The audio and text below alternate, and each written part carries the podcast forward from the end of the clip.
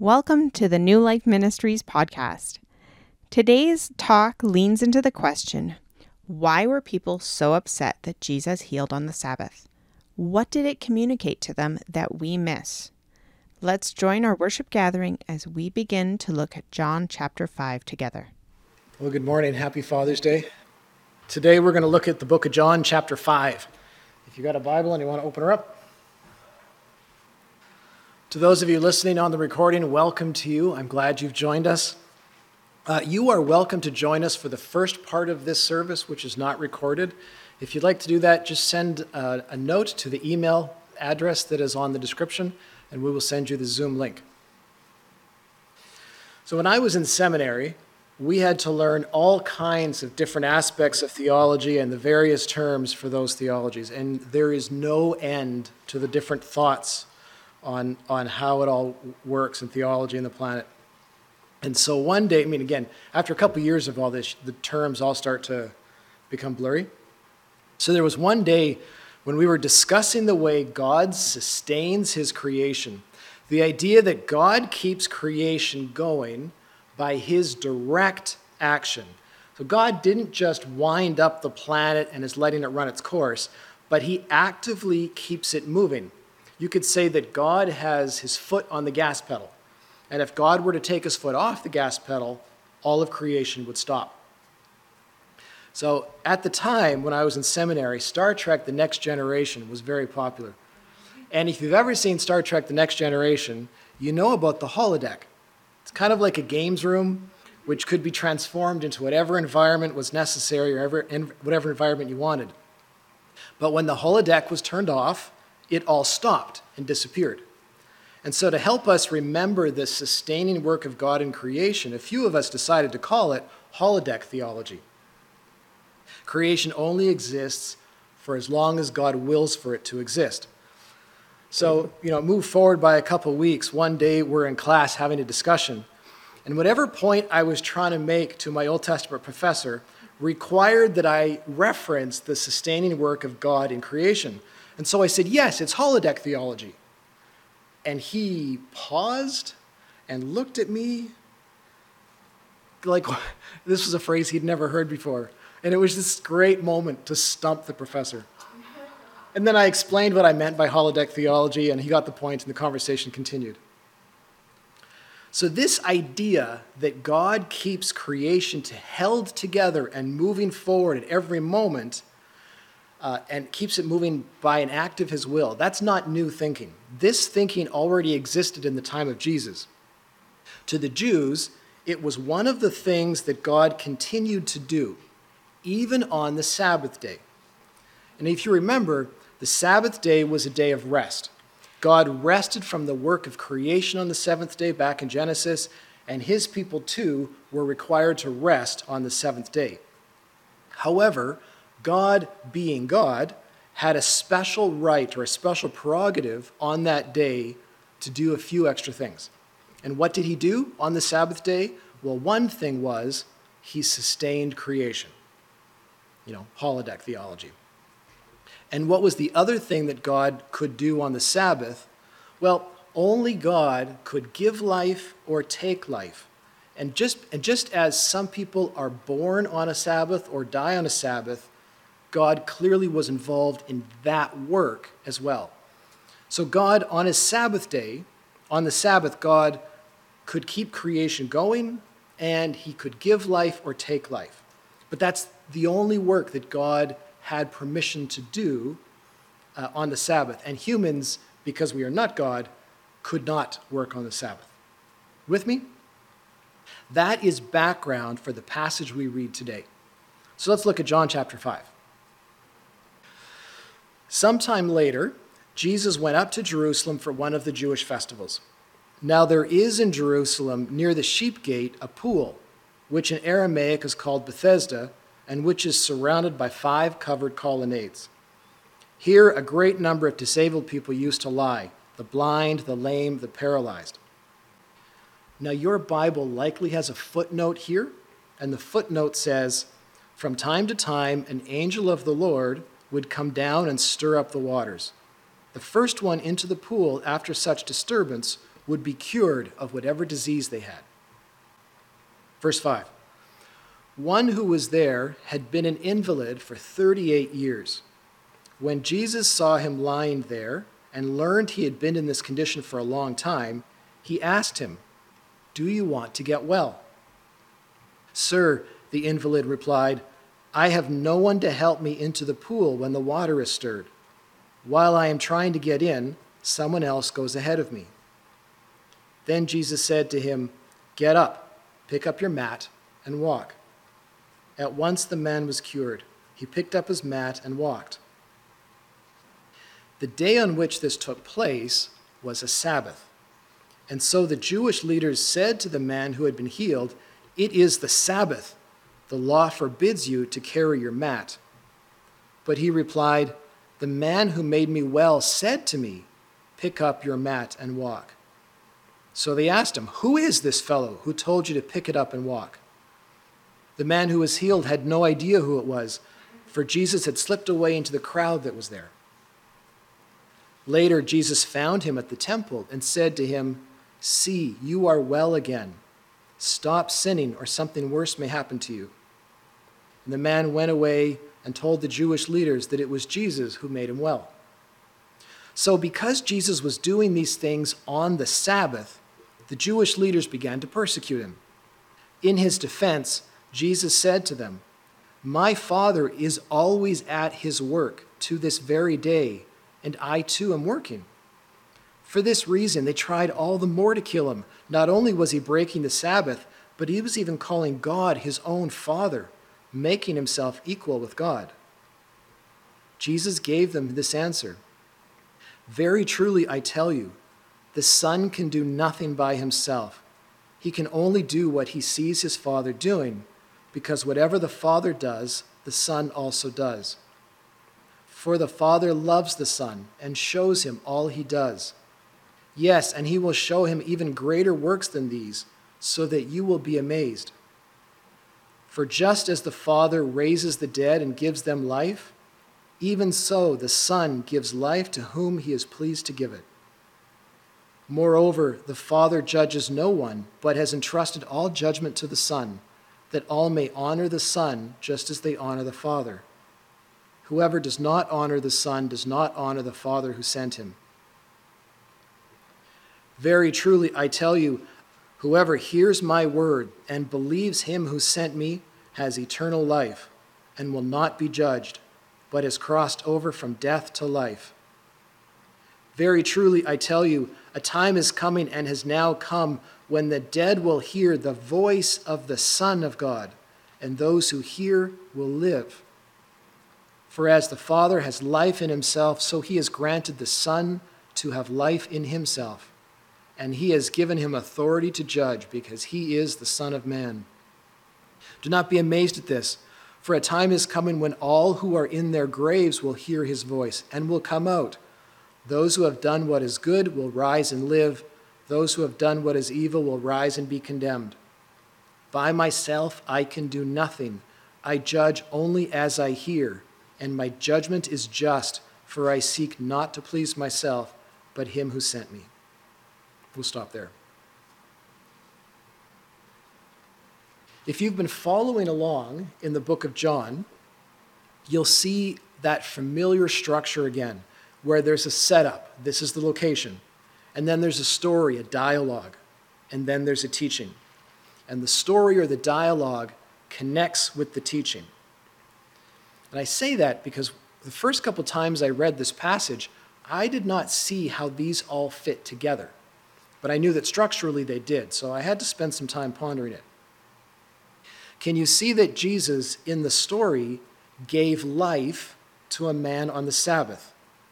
He gave life to a man on the Sabbath, a work only God has permission to do.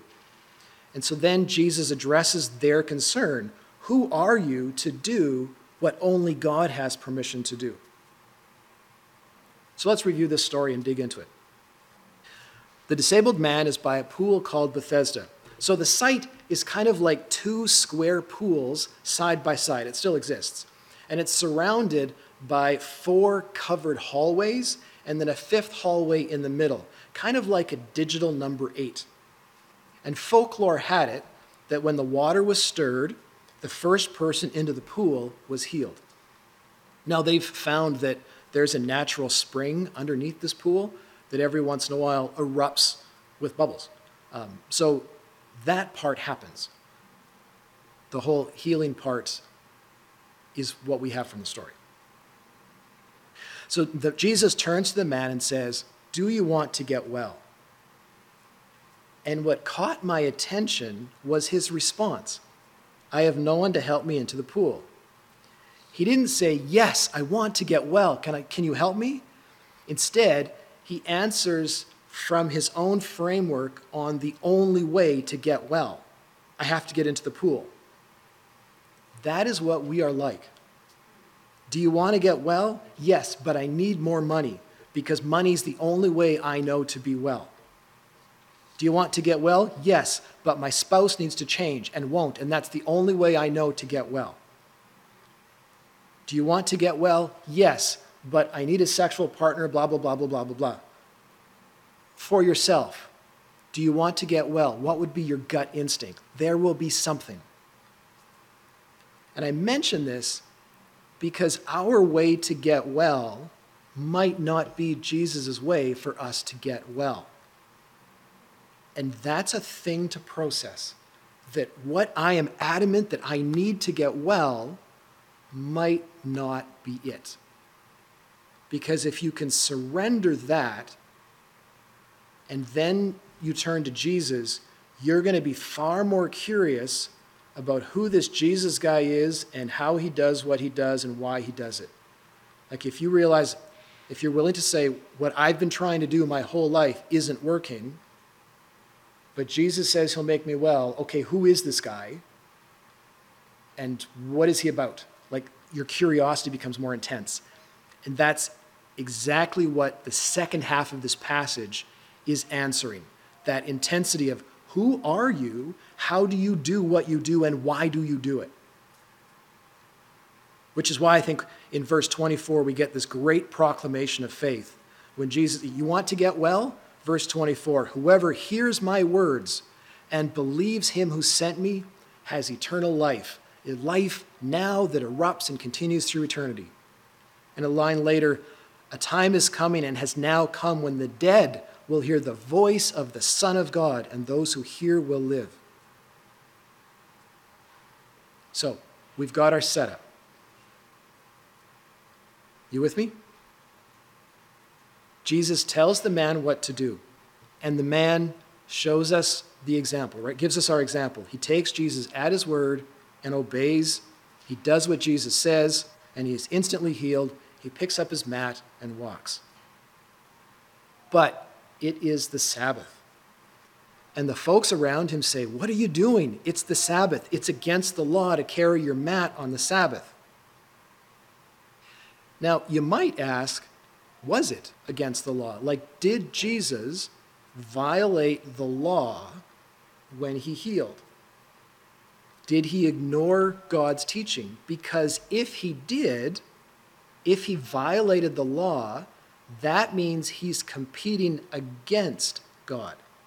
That's, that would mean that he believes he is equal with and different from and in competition with the Father, and he's now choosing, challenging you to decide your allegiance. Right, we'll get there. Yes. But at this point, they're asking the question what's the authority that you do this, and are you challenging our worship of the Father? So that's a big question. And the question now makes actually a lot of sense. Except here's the thing it actually wasn't in the Torah, it wasn't against the law to carry your mat. Um, the Torah, the law, said that you could not work on the Sabbath, and you could not make others work for you on the Sabbath. But this could hardly be called work. This is much more pick up your stuff, don't leave it behind, you know, pick up your mat, take it home, clean up after yourself. This has nothing to do with work. And there's also a couple of passages in the history books where uh, God's people or some group of God's people is reprimanded for working on the Sabbath, but it's about carrying a load or carrying a burden, um, bringing something into the market. Um, and again, so it's about they were trying to find a way, like how much work can we do on the, on the Sabbath? Um, and so there was a reprimand there, but that's again not our situation. Uh, their law about not carrying a mat was how their culture was applying Scripture at that time. So Jesus is not breaking Scripture, he's breaking their particular application of Scripture at that time. Um, which, in the end, as Steve pointed out, their application of Scripture had actually come to be against what God's plan was, which was to do good on all days. And if you want to make it more interesting, in the law, you were allowed to carry a person on a mattress on the Sabbath, but you were not allowed to carry a mattress on the Sabbath. So, the people are confused. How can Jesus be healing on the Sabbath? Is he claiming to be a higher authority than our God? Is he challenging the worship of our God? And so then Jesus responds to their concern and he says, My Father is always at his work to this very day, and I too am working. And I already mentioned, they believe God had the, the right to do a special work on the Sabbath that they did not have. He gives life, he sustains creation. So, for example, if the water in the pool had been stirred on the Sabbath, would a person have been allowed to go into it? Well, if the water was stirred, that would be seen as an act of God. So, yes, you'd be allowed to be healed because God is working. So, Jesus does that same healing, but by his spoken word. So, it's, it's confusing, right? It seems like Jesus is challenging their allegiance to God. It sounds like Jesus, it sounds like Jesus is saying, I have the right to heal on the Sabbath as well. And so their objection's not about the healing, it's about the authority. What's his agenda? And then he goes on and says he calls God Father, which would not be something the average Jew would do. We think of father and sons in biological terms, and we think of them as separate individuals. There's a father, and then there's a son. They're two separate people. But in the day, that's not how it worked. To be the son was to be like the father, to act like the father, to be, uh, to be almost the same as the father, or a new representation of the father. The son was, or a good son, was to learn the father's trade. The good son would learn to mimic the father's personality. If the father was kind, the son would be kind. If the father was strong, the son would be strong. So for Jesus to call God Father was to suggest he had a more intimate connection with God than the rest of humanity. So, to the crowd, they're hearing Jesus claim a special authority to do what only God can do, and now to claim a special intimacy with the Father above what all humans have. Well, this is crazy. Like, it's nonsense. This is crazy talk. And so then Jesus explains the relationship. And I want you to, as I read verse 19, consider the love that Jesus is talking about between him and the Father and how their concept of son and father is exactly what he's trying to say. Jesus gives them this answer, verse 19. Very truly, I tell you, the Son can do nothing by himself. He can only do what he sees his Father doing. Because whatever the Father does, the Son also does. For the Father loves the Son and shows him all he does. Yes, and he will show him even greater works than these, so that you will be amazed. For just as the Father raises the dead and gives them life, even so the Son gives life to whom he is pleased to give it. Moreover, the Father judges no one, but has entrusted all judgment to the Son, that all may honor the Son just as they honor the Father. Whoever does not honor the Son does not honor the Father who sent him. Jesus is not acting independently from God or acting as a com- competitor to God's authority. Instead, it's perfect obedience, it's perfect loyalty. And in return, the Father shows the Son what he is doing and gives him the responsibility to do it. And with that responsibility comes the authority to do it. It's the perfect definition of father and son in how they conceived of those words. So much so that the Father entrusts over to Jesus the role of judge, the role of deciding who gets life and who gets death. And then, in fact, God shares his honor with Jesus. Remember in the Old Testament, it says several times, God will not share his glory with another. We've encountered that phrase in the Old Testament. Here, he is sharing his honor with Jesus, which means Jesus has a kind of closeness with the Father that we do not have. It's a oneness that God will share his glory. So this is, an, this is incredible. I want to pause. How does this affect how you relate with Jesus? This, this has kind of been on my mind.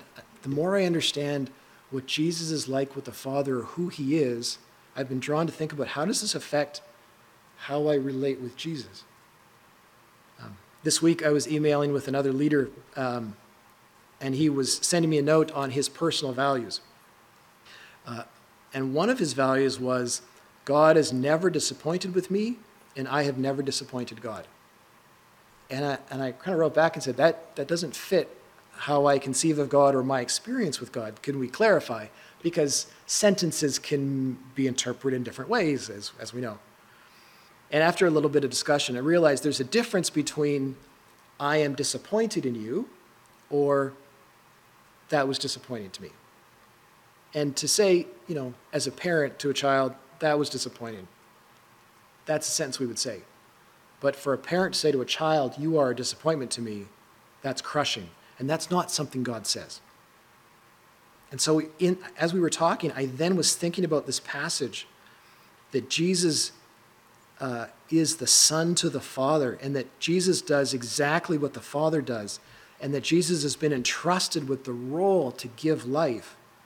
And I thought, man, if, if the Father ever seems too complex or too grand or too far away or too holy to comprehend, Jesus is so clear and accessible and approachable. You know, if you've ever wanted to come to the Father with a request that's something like, please lead me away from this particular temptation, you know, we know that this is where I succumb. To put that before the Father can seem so hard, especially if, you know, I conceive of God as strongly holy. But if I then turn to Jesus, it just seems so easy. Jesus, you know me. You know what it is to be human. Can you lead me away from this temptation? Or, uh, you know, when it comes to praying for forgiveness, either for myself or praying for forgiveness for somebody else, to approach Jesus and say, Jesus, you're the judge. You give life. And the Father sent you so that I would understand this better. Can you forgive? Or could you forgive this other person? And whether, or, you know, expand it on. Lord, here's a healing. Jesus, I need healing. Here's the issue I have in my life. Like, Jesus just seems so accessible, so available. And I think that's part of what Jesus is trying to say. You know how we've looked in the book of John at, at the signs in the book of John, and we've seen it clearly this is a sign, this is a sign. Well, now in the book, that goes silent. The signs are there, but we have to discover them.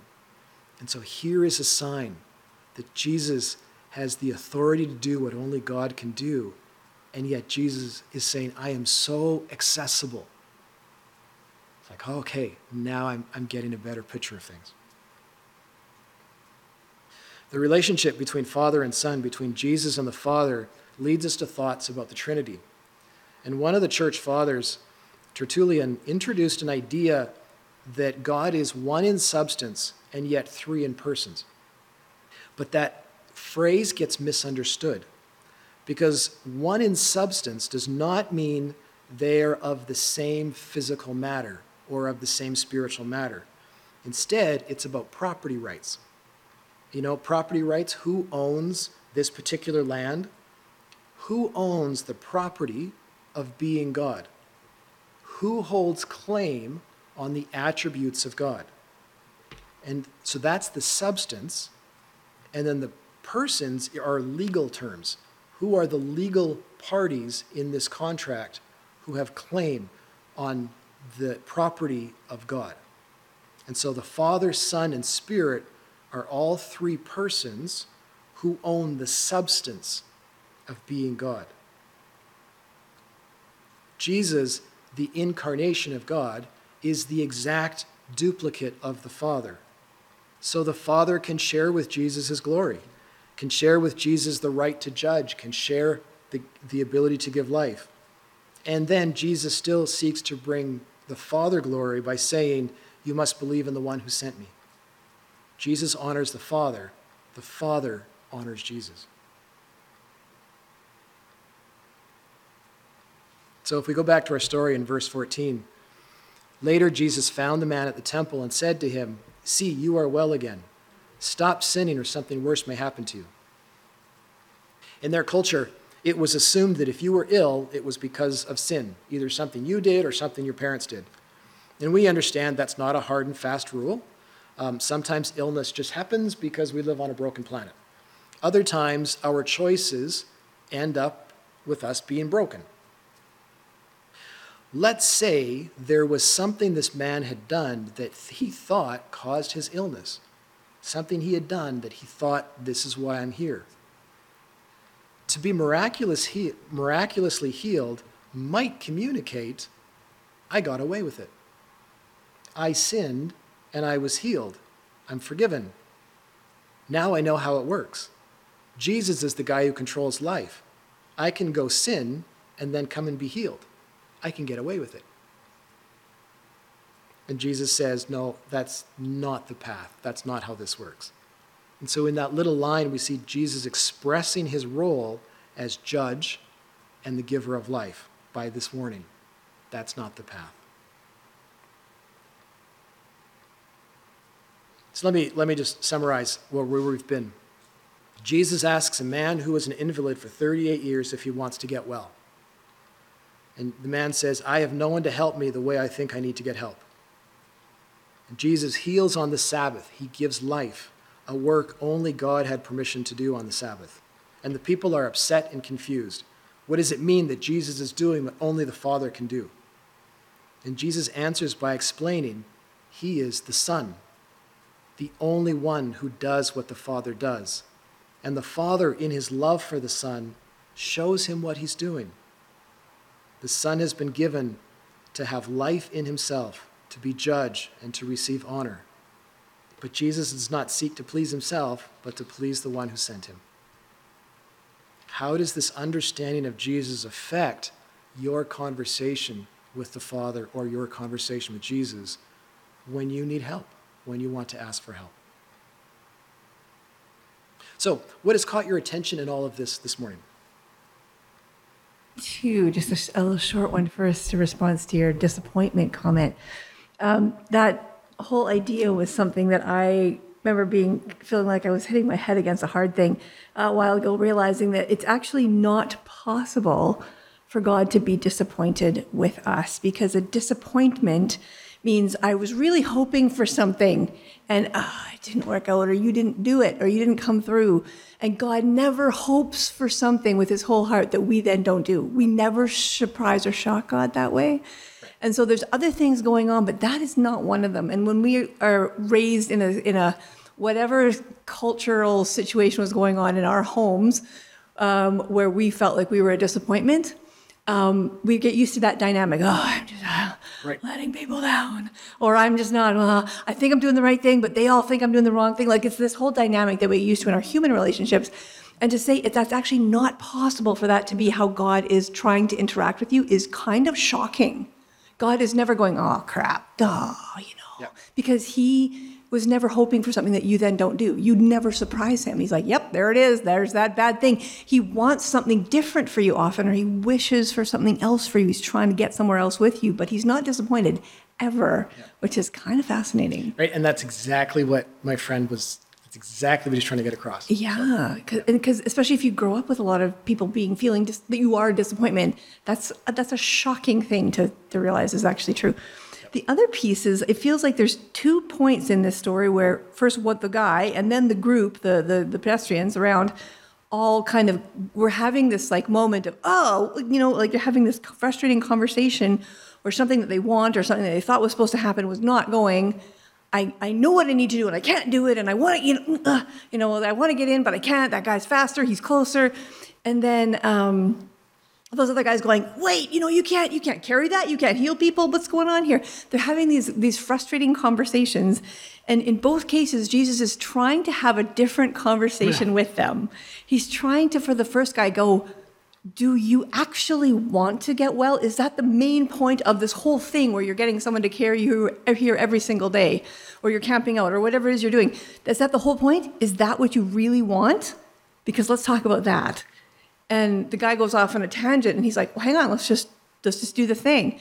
And and then the, and the people having their big what are you doing? Um, if they're like no one's allowed to heal on a saturday except god how it's not like there was tons of people healing on other days of the week. That wasn't like they needed rules or or you know set up stations or something. It's that only god can heal on a saturday. So if this guy just did it you guys are missing the math they're you know, sign. It's like this is actually really simple. This isn't a big what. This is like, wait, what just happened here? Jesus is trying to say, actually, yes, I am. I am allowed to heal because I am actually. So it's just it's thinking like are there situations in my life where it's like, yeah, this is so frustrating. I just need this. It's not working. Is God standing in front of me going, trying to have this conversation with you about this thing that's the actual thing? And just hang on here just just stop and, and let's try to have this conversation. So it's an encouragement to me to to, to think of that. So anyway. Yeah, neat this is a beautiful passage uh, which I, I love. And uh, it once again emphasizes that jesus is god. And it's really cool uh, throughout the new testament how many times jesus comes up with this. He takes a different angle this time but he says I am God. And, and, and it's very clear in his relationship with his father. Uh, the other thing I wanted to mention was uh, that there were an awful lot of people that did not get healed. Yes. And it's important for us to realize that God doesn't see health as the most important thing in our life, and that He may use illness to help us get closer to Him, and He often does. And uh, it's hard to accept that it's God's wish for me to be ill. But if God is God, He knows best. And it's important for us to realize that no matter how many people pray for us, it still may be God's will for us to be ill. Yeah. And uh, those are a couple of thoughts that my friend often says that God is more interested in his character than in his well being or in his yeah. happiness. It's mm-hmm. like God is more interested in my character than my happiness. And he says that with distaste. So I just was reading in Leviticus this morning because that's where my Bible reading guide took me, Leviticus 25, and it is the passage that describes the year of Jubilee. Yeah, and yeah, yeah. and so as God's describing that 50 year cycle of giving the land rest and people kind of putting down their work for a bit, it says in verse 17, Do not take advantage of each other, but fear your God. I am the Lord your God. And echoing again what George has said about Christ is God. This is who we're talking about. And then, you know, having a clear idea of his agenda, what he is trying to do, what he is trying to address. He will heal when he wants to heal.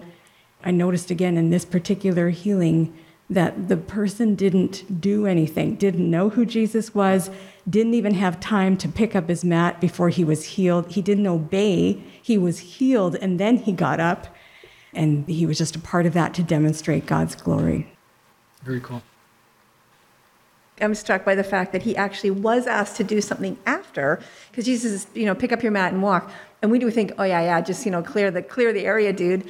But really, he was asking him to like trust that this has really happened to you because you're going to give up your space. It's not prime real estate because obviously it's not right in the front or you would have gotten in. But still, if you pick up your mat and walk away, someone else is going to take your spot and you're done. You're done laying around Bethesda. So you have to act like I don't need this space anymore. I'm willing to walk away and give up my space. And so Jesus is like, here's the thing that you actually want. Now trust me that I actually that this is for real. So I found that fascinating. And so when the, when he started getting some grief as he's walking, he was like, "Holy man, like this thing! I'm like, look, my legs, right? Like I'm, I'm just gonna carry it. He told me to carry. I'm just gonna carry because this is awesome." You know, it wasn't just a technicality. That was what he was asked to do: is act like you don't need that space anymore. So It's interesting because there you see the challenge uh, for him on which God he's going to worship. The, the cultural, we don't carry things on the Sunday, or obedience to Jesus who told him. So you're, again, you're, yeah, you're stuck with that. You know, yeah, very interesting. Hey, let me offer a prayer and um, we'll close the service. Father, and Lord Jesus and Holy Spirit, all we can really say in response to this text is we praise you. Um, Jesus, this is truly incredible. And I thank you that I thank you that it was it's become clear that that people were not reacting kind of helter skelter out of nowhere, but they were suddenly being really challenged to consider who you were by what you were doing. And that you responded with great kindness by saying, I'm not challenging the Father, I am one with the Father. It's, it's beautiful. Jesus, through our week, as I have experienced, when we hit those moments where we want to ask for help, please remind us how accessible you are, how available you are to talk with and to ask for help from. And your response is always going to be a version of trust and obey, trust and follow, do what I say. Yeah, Lord, just really thank you and I praise you. Thank you for this morning. We love you. Amen. Thank you for listening to our podcast today. New Life Ministries is located in Winnipeg, Manitoba. You are invited to join our service in person or over Zoom. Please use the Contact Us link to send an email to the church office and request the address or Zoom link.